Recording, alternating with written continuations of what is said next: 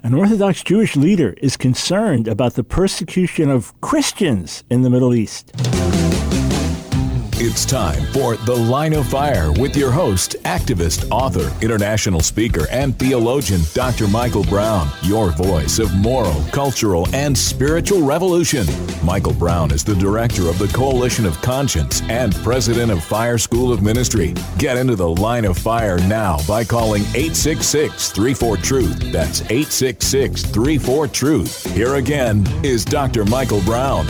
Thanks for joining us, friends, on this thoroughly Jewish Thursday. Michael Brown here with a very important broadcast. It's going to be eye opening. Call a friend, text a friend, message a friend, tell them to tune in. I'm going to first speak with an Orthodox Jewish colleague from Israel who's very concerned about the persecution of Christians in the Middle East. And then, bottom of the hour, going to interact with a Jerusalem Post article by a an Orthodox rabbi talking about the COVID virus. Is it an act of God, a judgment of God? And we'll take your Jewish related calls, 866 348 7884. Without further ado, I want to bring on my friend Jonathan Feldstein from Israel, uh, staying up late to, to call in and talk with us. Jonathan, thanks so much for joining us on today's broadcast. It's great to be with you. Happy thoroughly Jewish Thursday. Thank you, thank you so much. Uh, we had the joy of, of writing an article together confronting contemporary anti Semitism. And despite our theological differences, we are joined very deeply in other areas. So, Jonathan, you, you, you've been involved in a number of major initiatives in, in Israel. There was an ambulance initiative, and, and now another one we'll let you share with our, our listeners in a moment. But how is it that you, an Orthodox Jew, are concerned about the persecution of Christians in the Middle East? Um, well, I'm concerned. That's a great question. I'm concerned because I think um, that we all have a responsibility, Jews and Christians, to be to be looking out for the well-being of one another. Um, I live here. I see what goes on. Uh, the, the Middle East is rampant with Islamic hatred for Jews and Christians, and it, it, to, to, me, it's just it's just a, a, a logical imperative yeah, well, I, I appreciate that, and that would be in keeping with, with traditional Jewish thought as well. What is it that has prompted you to be speaking about even more these days? Well, I'm very close with Christian Arabs in the north of Israel. Um, I can go into uh, some depth as to some of the persecution that they suffer. I live across the valley from Bethlehem.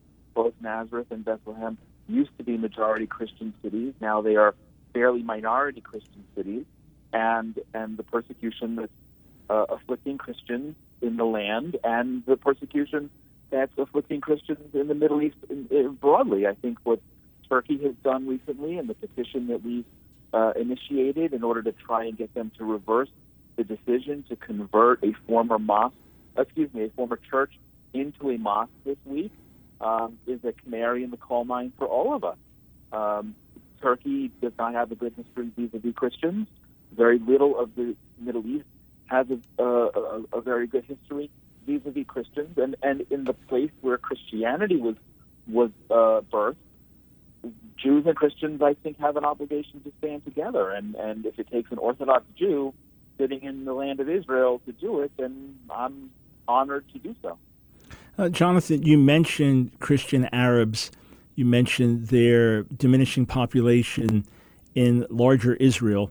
But we're often told that's because of Israel, that the policies of the nation of Israel have been hostile to Christians, that Israel is engaged in some type of genocide, and that Christians are suffering terribly.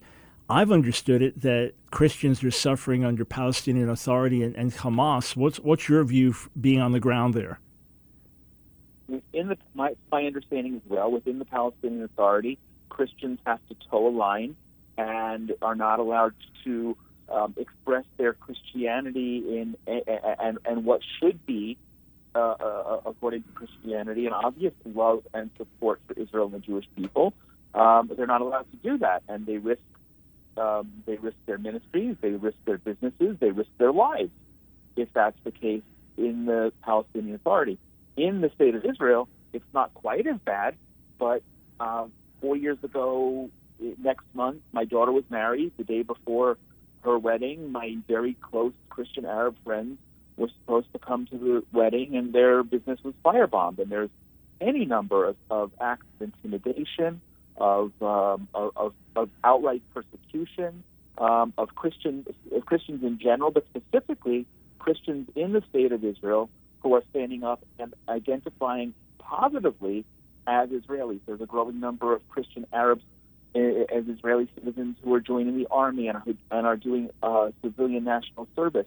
And people who do that, you know, we talk about being unfriended um, in social media, but are, are, are truly ostracized and persecuted. And one organization that I'm in touch with that helps Christian Arabs just had all of their social media shut down because Muslims were attacking the, the site and reporting it as um, as hostile uh, as hostile. So Facebook, WhatsApp, and others simply shut it down because they have a predominance. All it takes a couple of thousand Muslims to say that one particular Christian organization that has the audacity to use a Star of David in its logo mm. um, is incitement.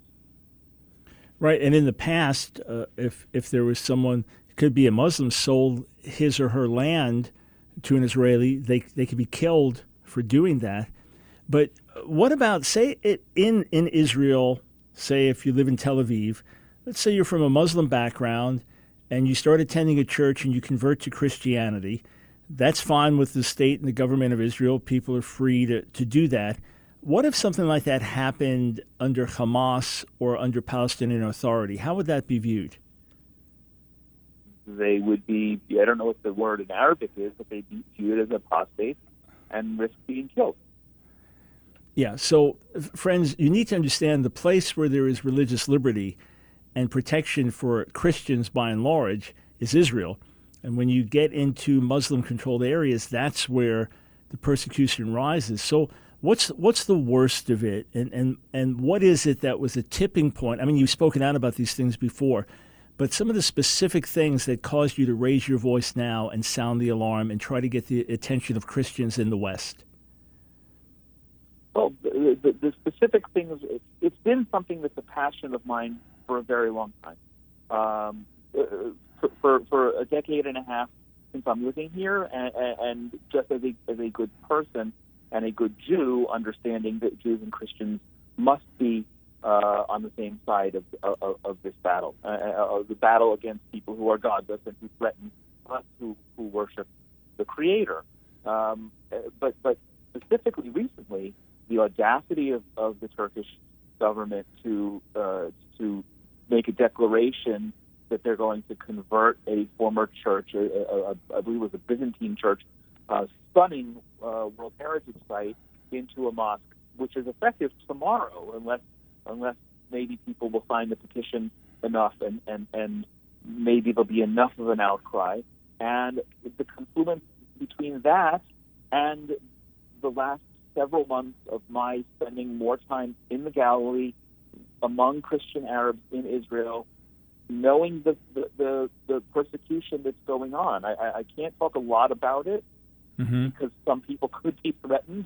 But I, I did. I happened to do a tour of parts of the Galilee, which used to be very heavily Christian, and there are vacant, empty homes after empty homes after empty homes where Christians have fled. And the irony, because we're talking about the paradox between the state of Israel and the Palestinian Authority, the Palestinian Authority and quote unquote the Palestinians for decades have blamed us for a refugee problem, which which is not the topic of conversation now. But what's ironic is that the Arabs, the Muslim Arabs in the Palestinian Authority and in the state of Israel are creating their own refugee problem of uh, of Christian Arabs who are fleeing and leaving their homes abandoned.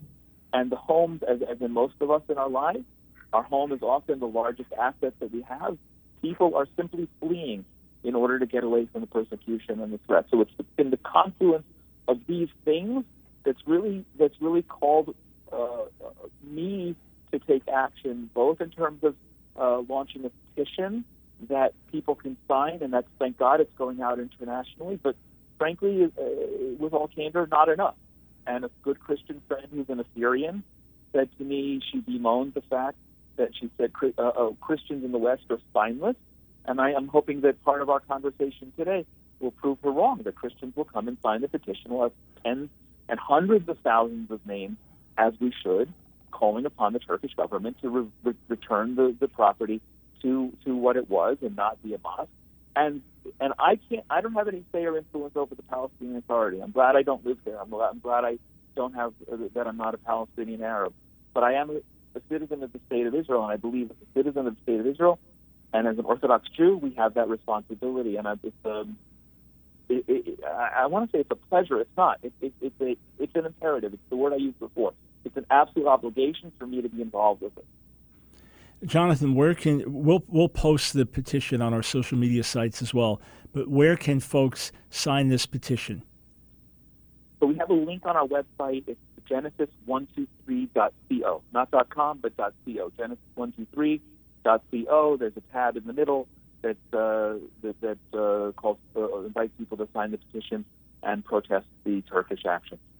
And again, friends, you have to understand that this this Turkish action has has a lot more symbolism with it and, and is more of the, the Islamic conquest over something and, and the snuffing out of Christianity and Christians. There, there's much more to it than just a, a building.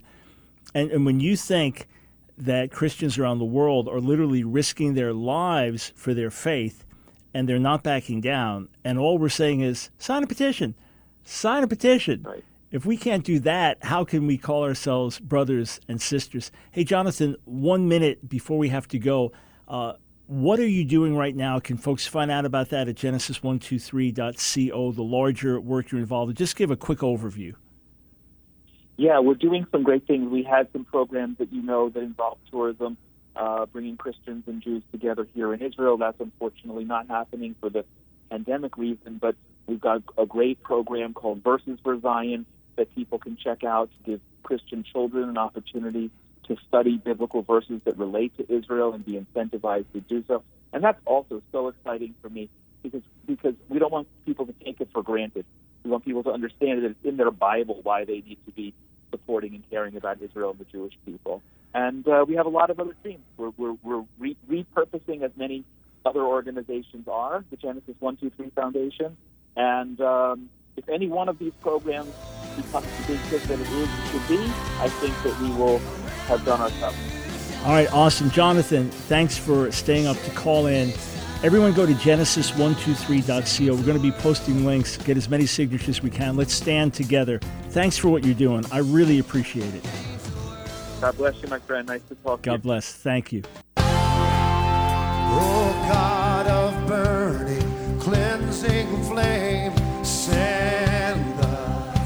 It's the Line of Fire with your host, Dr. Michael Brown. Get into the Line of Fire now by calling 866 34 Truth. Here again is Dr. Michael Brown.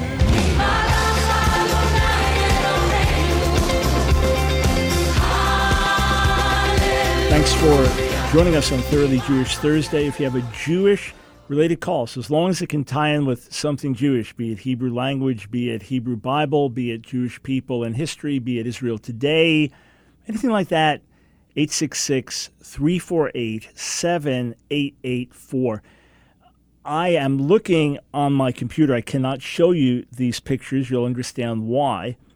But it is a, a Pakistani brother that I met a few years ago while ministering in the States. He was briefly in the States. He has written about the suffering of Christians in Pakistan. They are second class citizens. I'm talking about the genuine Christians. They are second class citizens in much, if not all, of the country. They uh, are deprived of best jobs, and and if you want to launch a charge where you blaspheme the prophet, you just basically kill the person. There'd be very little recourse. There are many horror stories from Pakistan over the years. Some of them well known, most of them unknown.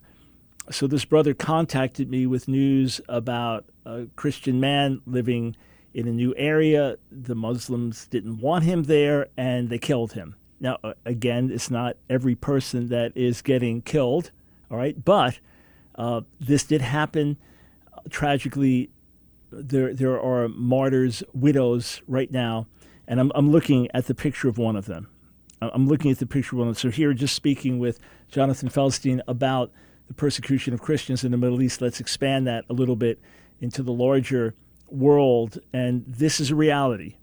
Our brothers and sisters are paying with their blood. Now, you might you might say, well, well hang on, hang on. I, I got a problem here, because you've been talking about opposition to Messianic Jews in Israel and you've been saying that eh, there were counter missionary organizations that were able to get Shelanu TV shut down, the Hebrew channel of God TV in Israel.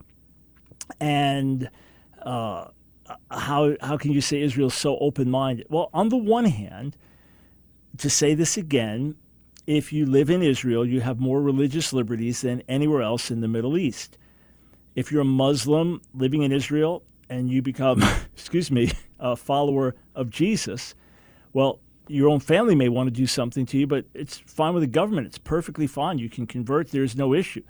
Or a Christian to a Muslim, or a Jew to a Muslim, or a Muslim to a, to a Christian. You could, you could convert.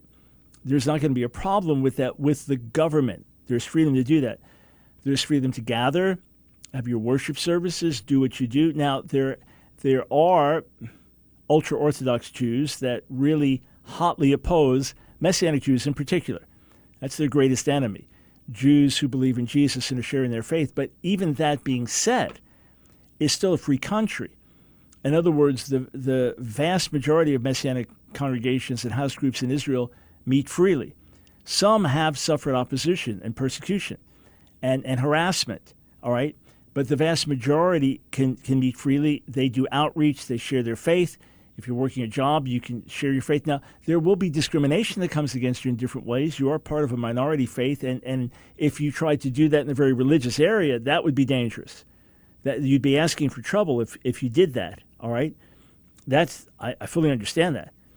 And and yes, I do expect as the Orthodox population grows and gains more power in Israel, that the conflict will look very much like it looked like in the Gospels and Acts. I've, I've believed that for many, many years, that, that we'll see kind of a final replay of what happened in the past in terms of a thriving, spirit filled Messianic Jewish movement in the land, opposed by rabbinic authorities, and God moving mightily in the midst of it.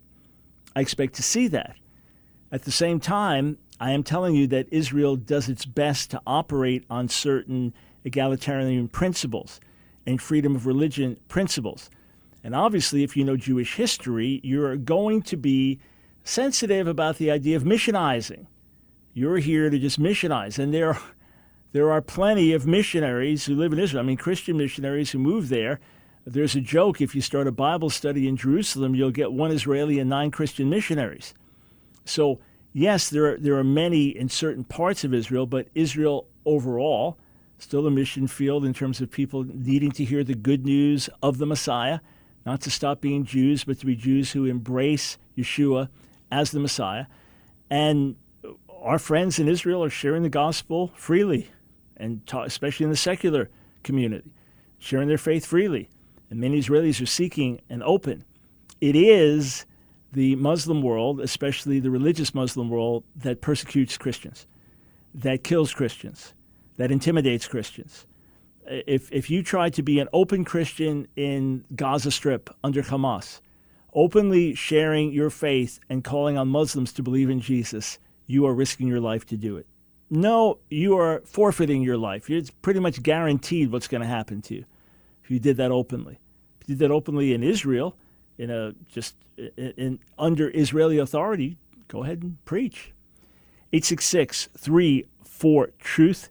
Let's go to the phones. We'll start with Jim in Richmond, Virginia. Welcome to the Line of Fire. Hey, Dr. Brown. How you doing? Doing well, thank you. Hey, uh, my wife and I have been uh, watching Shabbat services on Friday, mm-hmm. and uh, it's it's been led by uh, I think someone you're familiar with. I won't mention the name, but uh, they have the blessing and the blessing of the cup of wine first, and then the then the the bread. And mm-hmm. I think Scripture has it the other way around most of the time that I've you know I've seen it. I, I just wondered what was your take on on that. Oh, there there are obviously different ways of doing it. That's all. In, in, in other words, Oh. yeah, you have different traditions, and one Jewish community may fix a certain tradition one way, and another Jewish community, another part of the world, another way. You might have had one that's more ancient. For for example, reading through the Torah, the five books of Moses, that became a tradition that that was done in synagogues by the time of, of Jesus. This was being done regularly. If you lived in Babylon, you did it in a triennial cycle, that you read through the five books of Moses over a three year period. If you lived in, in Israel, you did it in, in Judea, you did it in a one year cycle. And the one year cycle became the norm for Jews around the world. But there are various customs that come in later, uh, etc. So uh, you, you, it, the New Testament reflects one blessing in terms of the order of things. Jewish tradition develops another. It's, it's, not, it's not like it was a fixed thing. You know what I'm saying? It's not like God gave a command, do it in this order. So these are just Okay. traditions that developed. And traditional Okay. Judaism developed it one way, and New Testament order may be a different way, but that's it's totally immaterial, just the way things developed. Okay. I'm just just wondering. So Yeah. uh, thank you so much. Yeah, and, and look, you know, you'll you'll see religious Jewish men wearing wearing a yarmulke, kippah in Hebrew, head covering. Uh, that was not a tradition that was known in Yeshua's day. That that was not a common tradition. This was something that came after, but now a religious Jewish man wouldn't think of of of being out uh, outside or just you know the moment he's up in the morning putting his yarmulke on, or once he's done taking a shower putting his yarmulke on. He wouldn't think of having his head uncovered. But there was a time in history when that was not the norm. So traditions develop, and Judaism is filled with traditions that have developed different communities and over different periods of time. Hey, thanks for asking. 866 34 Truth. We will go to Alexander in Louisiana. Welcome to the line of fire. Hey, Dr. Brown, can you hear me just well? Are you speaking right into the phone as opposed to speakerphone or Bluetooth? Uh, I'm speaking right into the phone. Yeah, well, let's. That's the best you can do. I can hear you. Go ahead. Okay. Um, so uh, I have a friend uh, who is transgender, and he told me that uh, at one, he's part of this uh, LGBT organization on campus, Mm-hmm. and he he told me that um, there was a speaker who apparently was Jewish, and this speaker uh, meant had said something about a Jewish tradition or something that like allowed that that that secretly hid the fact that Jews were actually for homosexuality, but they did that because the, the Romans were against it. And I just want to know if you've ever heard that before, because I've, I've never heard that. Oh, that's that's 100% bogus. Uh, all of the Jewish traditions that we have that date back to the time of Jesus and before go beyond what's written in the Old Testament. Uh, homosexual practice is singled out as uh, uh, especially evil. Uh, lesbianism is not focused on as much. It's considered wrong, but not on that same level. And in, in point of fact, there's there is even the ancient Jewish belief around the time of Jesus that this was not a problem in the Jewish community, that it was so heinous and it was something so foreign to what Jewish people would do that say like you know two study mates, two guys could share share a room, share a bed. It's not a problem because homosexuality is just not a problem among Jews. That that's how much it was seen as outlying. Now, Jewish tradition does recognize people that are intersex.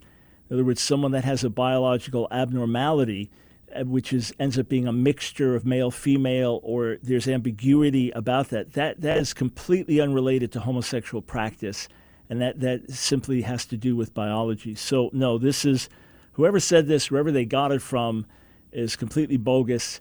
I've heard all kinds of things. I haven't heard that. Now, somebody said it. Don't know where they got it from, but they didn't get it from a credible source. And they certainly did not get it from any ancient traditional Jewish sources. And then right through the codes of law, uh, Shulchan Aruch, Mishnah Torah. So these are the authoritative works that come in the 12th and the 15th, 16th centuries. Uh, they categorically condemn homosexual practice as well. All right, thank you for asking. Appreciate it.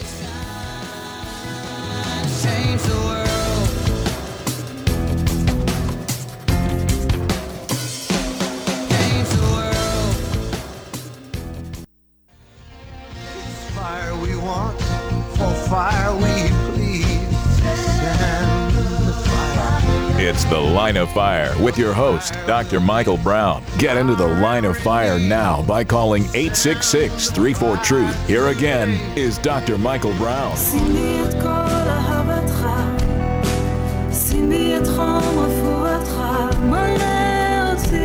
Welcome, welcome to the Line of Fire. It's Thoroughly Jewish Thursday. Michael Brown, thanks for joining us. If you've got a Jewish related question, give me a call 866 34 Truth, 866 348 7884. Okay, big news for those of us who would like to go to Israel, those that were going to go with me earlier. Okay, so here's what happened we had a trip set up for May and everybody signed up. We filled our two buses, cut off registration, ready to go, and of course, the virus hit. So we postponed it to October. And because of the time change and many people unable to go, being during school, whatever, worked out different dates for them. So we're going to limit it to one bus. And but October is too iffy. There's too much going on. There's no assurance it's going to happen. So we have moved the tour ahead to March of next year. Of course, we've reached out to everyone that's on the tour group, but March of next year. Go to my website now. Yeah, you can sign. It's like, oh, so there's another option. Yes, yes, another option. Go to our website, askdrbrown.org. You'll see it announced right on the home page. Sign up now. God willing, everything's going to be good to go. Life back in full flow in Israel. So we'll be able to do the tour. It, it's an extraordinary, extraordinary time in the land together each night. Uh, it's it's just amazing, amazing tour by day, great meetings and interaction at night. So, askdrbrown.org. Okay, I, I've had a lot of people send me a link to an article in the Jerusalem Post by a Jewish rabbi who asked the question about the coronavirus is it an act of God? So I, w- I want to go through this with you. And uh, the rabbi writing it, hang on, you know, I've got everything. Here we go. Uh, I've got everything but his name on my printout. Uh, but he's the emeritus rabbi of the Great Synagogue in Sydney. And uh, he, he talks about the pandemic and what's happened as a result of it, and the theological question whether we should blame God or not for the catastrophe. And uh, he says disasters have attacked human beings and nations, not the least the Jewish people throughout history. They tended to come in two forms natural and moral. So, moral disasters, that's terrible, but it's people doing evil things to people. It's, it's terrible, but that's people doing it. But what about so called natural disasters, right? Flood, fire, famine, tsunamis, earthquakes, pandemics. He said there's sophisticated lines of reasoning and research in relation to some, but the lawyers look for one liners and call them acts of God. Our problem is how literally to take this rather strange phrase, how, how seriously we should view its theological undertones, and whether uh, to blame God uh, for these, these acts, these disasters.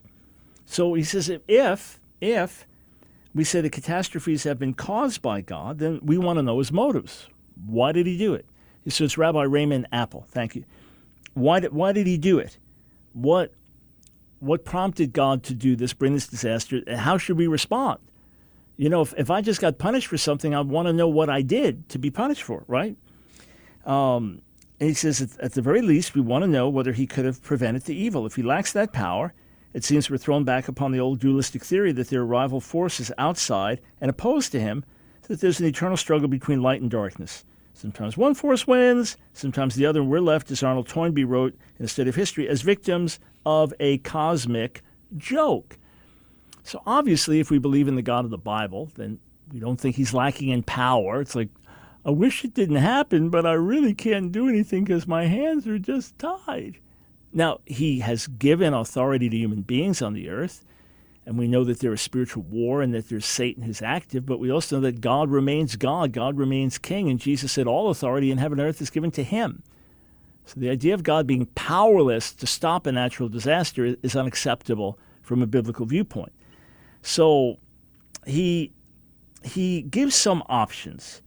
He says, So what are we to say about the pandemic? Let's consider eight possibilities. It's from a Jewish rabbi, all right?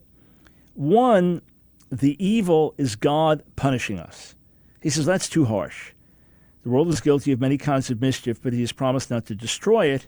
Eliezer Berkovits, the modern theologian, writes concerning the Holocaust that anyone who suggests that we are sinners and the Holocaust was our punishment is simply being obscene. Now, let me stop there.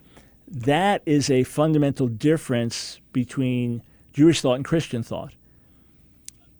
Because Jewish thought would, or, or let's just say non fundamentalist Jewish thought, because there are fundamentalist rabbis to this day who believe the Holocaust was, was a divine punishment that Jews had become too secular, they weren't following the Sabbath, keeping the commandments, and they were assimilating, and therefore this came as a judgment.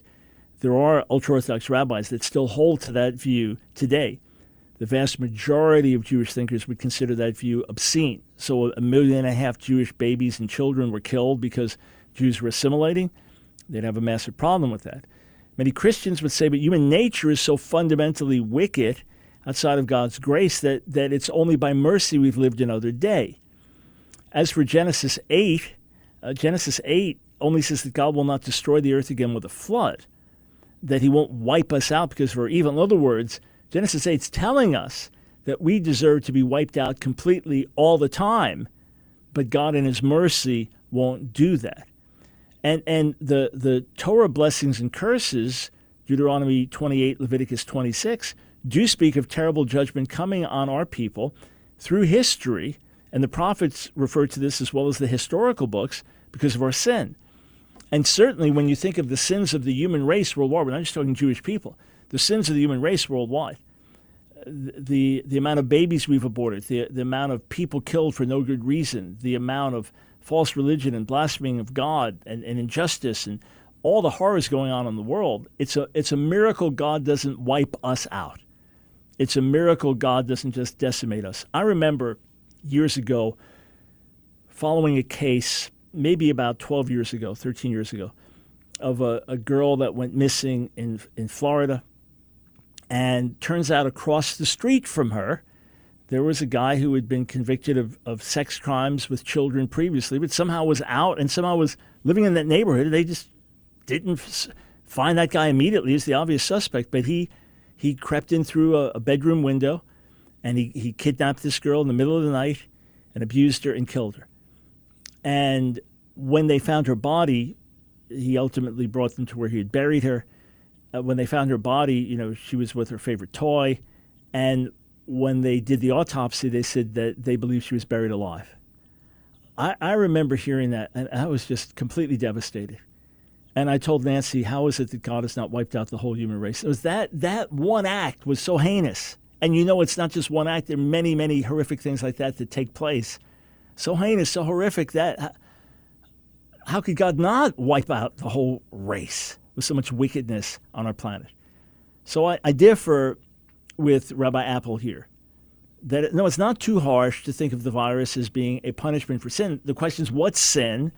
And the question is were we warned by God through Scripture, through prophetic voices, that if we didn't repent, things like this would happen? That would be the question. But certainly, what the virus has done, and we deserve, as the human race, okay, as a race, we deserve far more than this, okay, in terms of judgment. A second possibility God has no control over the disaster. And he rightly says, impossible. By definition, he is all good he wants the best for his world. He's also all powerful and is capable, excuse me, capable of preserving his creation. Option three, man is at least partly responsible because he didn't protect the world properly. True, man could and should work hard to tend the universe, but why absolve God of his share of blame? You say blame, I'll, I'll explain that in a moment. Four, we cannot explain the evil, but we can alleviate the pain and lessen the suffering. True, we should care better for other people, but this is a moral judgment and challenge which still leaves the problem intact. Five, God shares our pain, as Psalm 91:15 says explicitly, says, I'll be with you in tsarah, in, in, in trouble and, and pain. But doesn't he do more than feel bad about it? Harold Kushner says, and when bad things happen to good people, that God sits shiva with us. In other words, he mourns with us. But maybe there's a case for saying that God sometimes has to use the Yom Kippur phrase himself and say, Chatati aviti pashati, I've, I've sinned and and acted wrongly. God? Uh, all right, now so let me pause here. On the one hand, Judaism is totally reverential of God and praises Him through the day with multiple prayers and, and three set times of prayer every day as as the King and the Lord and good and, and, and the Savior and, and confesses our wickedness and praises His goodness. Every traditional Jew does that multiple times a day. So, over the course of his life, hundreds of thousands of prayers like this are uttered, praising God as majestic King, good, and, and we have sinned and we are guilty. And yet, there can be some type of Jewish give and take in discussion. Say, well, maybe God sinned. Maybe he sinned against you. Say that's outrageous, that's blasphemous. I, I 1,000, 1 trillion percent reject any such thought. And obviously, if you talk to a traditional Jew, do you believe God can sin? Obviously not. So I reject even thinking like this. But the Jewish thought would be hey, we're the partners in this, and he let us down. Okay. Number six, maybe it's not a perfect world. The philosophers agree that God has no duty to make a perfect world. But the beginning of Genesis says that everything he made was good, nothing is said about defects or flaws. Yes, yes but, but we sinned right? God made everything good, as Ecclesiastes says, but man sought out many, many wicked devices. Number seven, disasters must be seen in perspective. As there are more good than evil in the world, we should constantly count our blessings, but can we let God off the hook? Eight, we have to keep believing and praying and hoping for the messianic redemption. True, and God will help us along, but the psalmist is right to ask, How long, O Lord, how long? And he says, One day we'll come closer to an answer to the current pandemic. In the meantime, the human mind implanted by God is capable of even greater bursts of effort to overcome this grave medical, social, and economic problem. We hope that God will arise and assure us, in the words of Rabbi Levi Yitzchak Berdichev, so that our suffering is for his sake. In other words, if, if we could just hear from God in some way in the midst of this, it would be assuring and helpful that this suffering is somehow to his honor. I share that with you just to give you insights into how a Jewish rabbi might process the current pandemic. In my book, When the World Stops, I ultimately argue that we don't even need to know who or what sent it, but rather that God is getting our attention and turning our hearts to Him. And then, of course, we have to love our neighbor as ourselves. But let me reiterate we, the human race, deserve to be wiped off the planet. We are here exclusively by the grace and mercy of God. We'll be right back.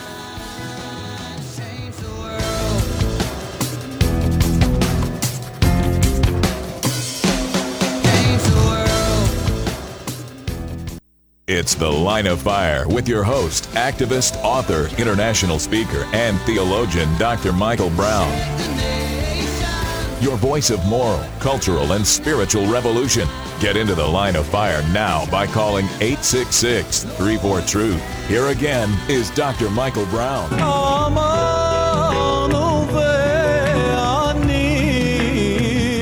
Hey, friends, in less than 30 minutes, yes, less than 30 minutes, we'll be doing our weekly YouTube chat. So just join us at Ask Dr. Brown, ASKDR Brown on YouTube. All right, and make sure when you're there you subscribe if you're not a subscriber to our YouTube channel. So that'll be 4:15 Eastern Standard Time. If you have questions we can't get to now, you can bring them up in the chat room. Again, 4:15 Eastern Standard Time at Ask Dr. Brown, ASKDR Brown. Also, if you want to help us bring the gospel to the Jew first and also to the Gentile, if you're watching on our Ask Dr. Brown Facebook page, just click on the donate button to stand with us in reaching our Jewish people with the good news of the Messiah. Or on YouTube, there's a dollar sign beneath the chat box or our website, askdrbrown.org. Click on donate. All right, back to the phones. We start in Maryland with Susan. Welcome to the line of fire. Thanks for calling. Hi, Dr. Brown. Thank you very much. I appreciate the the answer. Um, I did want to say I tried to go online for the petition from Genesis one two three. I couldn't find it. Um, so if okay, maybe so you could post that sometime on your website or on the Facebook, yeah, then we were, we to were, yeah, we were just looking at that as a team during the break. Yeah, so it's Genesis123.co, and the petition is Save the Hagia Sophia from Islamic oh, extremists. okay, I saw that. Yeah, okay, that's I, the am one. sorry. Yeah, that was the discussion we just had. The very same discussion uh, as okay, to what thank it you was. so much. So, I'll, yeah. I'll go back and do that. Okay, so my question is: Would Israel, uh, in, in the next election, let's say that the hostil- hostilities towards evangelical um, believers, Christian, um, and uh, anti-Semitism, would Israel ever allow um, uh, Christians to gain asylum if if conditions got really terrible in the United States for evangelicals? Well, um, that's a theoretical question that I don't know that I could answer. Um, here, here's the issue. Here's the issue. Israel is only so big, right? Right now, the total population between Israel and what would be called the Palestinians would be over 9 million people, okay? Uh, 9, 10 million, I don't know the exact number. And, and there's only so much room in the land. And if you suddenly had a large influx of American Christians to Israel, uh, running from from religious persecution, uh, it would have you know you're there are like hundred million professing evangelicals in America. You know, so not only would you completely override the country, not only would you now take away its Jewish identity, but it would seem to most that this is just a ploy for Christians to move in and evangelize. Uh, I, I do not see a situation uh, where that's going to be the case, uh, where where Americans are going to have to be fleeing our country to a place like Israel to flee from religious persecution. Um, because ul- ul- ultimately, yeah, you have freedom of religion in Israel, but you don't have freedom the way we have it here, just because it's the dynamics going on with the Jewish world and the Islamic world and, and various things like that. Uh, so you know, even if if uh, Joe Biden is elected and things lurch further left, uh, I don't see it. Uh, all we have to do is stand up. Basically it. There are enough of us that we just have to stand up and hold our ground. And if we do, uh, the the tide will turn. But uh, you know, if there was if the if it came to the point of bloodshed in America, that Christians were being persecuted to the point that we had to go underground and our, our blood was being shed, the whole nation would collapse. The, the, there would be a national collapse, and it would be part of world chaos and collapse. If America collapsed, the whole world economy would collapse, etc. So I, I don't I don't see that happening. Now, let's say that you are a legitimate uh, Pakistani Christian fleeing from religious persecution and somehow were able to come into Israel, would you be welcome there? Uh, theoretically, yes. Um, but just because of the amount of people trying to get in and, and the challenges Israel has with assimilating people, you have a lot of, of people, just refugees from Africa, fleeing from economic hardship that want to make their way into Israel. So it's Israel has to just be a bit more careful in terms of who it lets in.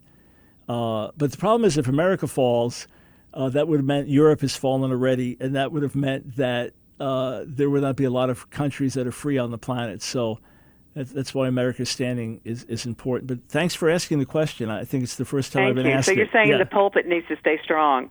yeah, uh, the gospel. the, the, the pulpit and uh, every every believer on the in, in America. You know, let your pulpit be Facebook, let your pulpit be Snapchat, let your pulpit be your neighborhood, your workplace. Absolutely. Yeah, we've got to stand. Thank you. 866 34 Truth. Uh, we go to Paula in Durham, North Carolina. Thanks for calling the line of fire. Hi, how are you? Doing very well. Thank you. I just, I'm not sure how to ask this question, but what I want to know is would it be helpful to me as a Gentile Christian to learn and study the history of the Jews and maybe even learn the language to do studying? Um, history of the Jewish people is worth knowing. There are many histories, you know, short volumes and large volumes. If you just go online and type in "best history of the Jews," you know, you'll get you'll get a whole list of potential volumes. So, um, it's nice to know the history. It's worth knowing. Uh, by the time you would learn Hebrew well enough to really be able to study the, the, the Hebrew scriptures in Hebrew would be many, many years of hard work. Um, learning the Hebrew language directly would not help you understand the New Testament in itself without a whole lot of further study. So it, it's just good to to understand the history of the Jewish people uh, because of God singling out the Jewish people in the Old Testament, and just to know what's happened over the centuries since. That's worth knowing. Uh, but to learn the Hebrew language, unless you were really called to do in-depth teaching and, and study of the Hebrew Bible, it'd be many, many, many years before you would really be able to use it in a fruitful, fruitful way. Yeah, I just hear ministers when um, when they're preaching talk about well, this is what it means in Hebrew, or or it, you know, go back to the old language to redefine what it says in the in the Bible today. Yeah, but a And lot I of times, yeah, a lot of times they're not accurate. They heard it from somebody who heard it from somebody. no. Yeah. So Okay. uh, yeah, uh, uh, uh, I always listen carefully, and most of the time it's like, oh, too bad. But they, their overall point they make was good. So um, the better thing to do, Paula, is is just to have some good uh, commentaries and things that give you background to the Bible. Uh, you know, you can get a, a, a study Bible that is just based on the, the, the culture, you know, a, a Bible background commentary. That would help you the most, Paula. And okay, here's some Jewish background from that day and things like that. Uh, check out check out one volume, Craig Keener, K E E N E R, Craig Keener, IVP, University Press, the IVP Bible Background Commentary for the New Testament. So it's Craig Keener, K E E N E R, Bible Background Commentary, the IVP Bible Background Commentary, and you want to get it for the New Testament. It's one volume, so you get a ton of reliable background from the Jewish world and the Greco Roman world as well. All right, uh, time for one more call. Yeah, let's try it out. Uh, Lewis in Rochester, New York, thanks for calling the line of fire. Hi, Dr. Brown. Hey. Go ahead, sir. Nice to hear your voice, man. Yeah, thank you. Uh huh. Um, I have a question about um, Job. Yeah. Well, I understand that, uh, and, and when I read Job, it talks about that he was an upright man. Yes, sir. But I have one of my teachers that said that um, Job's uh, sin was pride, and God was trying to deal with Job's pride, and that's why his all, all these calamities came over Job. No, sir. Categorically, no. The, the, the calamities came because of his righteousness. The calamities came because there was a wager between God and Satan. Because Satan made the accusation, Satan made the accusation Uh-huh. that no one worships God for pure motives. That the only reason people worship God is because of the benefits that they get. And if you take away the benefits, they'll curse God to, to his face. And God said, Oh, yeah, what about Job? Yeah, well, sure, take away all this good stuff and he'll curse you. Now, over the course of his trials, God does bring things to light in his life. But he he was not suffering because he sinned, as one commentator explained. He sinned because he was suffering. When the friends kept provoking him, then he spoke out of turn and, and wrongly accused God. Uh, and God dealt with him. So we can go through things, and whatever we go through, God can use for our greater good.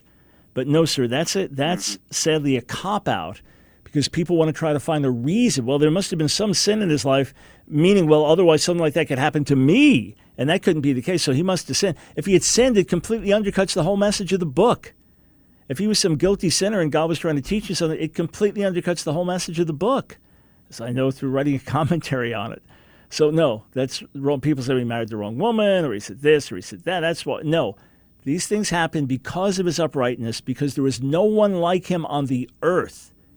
Now, once the plot unfolds, yes, God does work things in Job, so Job knows God even better. But no, Job had not committed sin that opened the door for the devil to attack. In fact, the devil could not attack without God's permission. All right, 15 minutes from now, join me on YouTube for our weekly YouTube chat.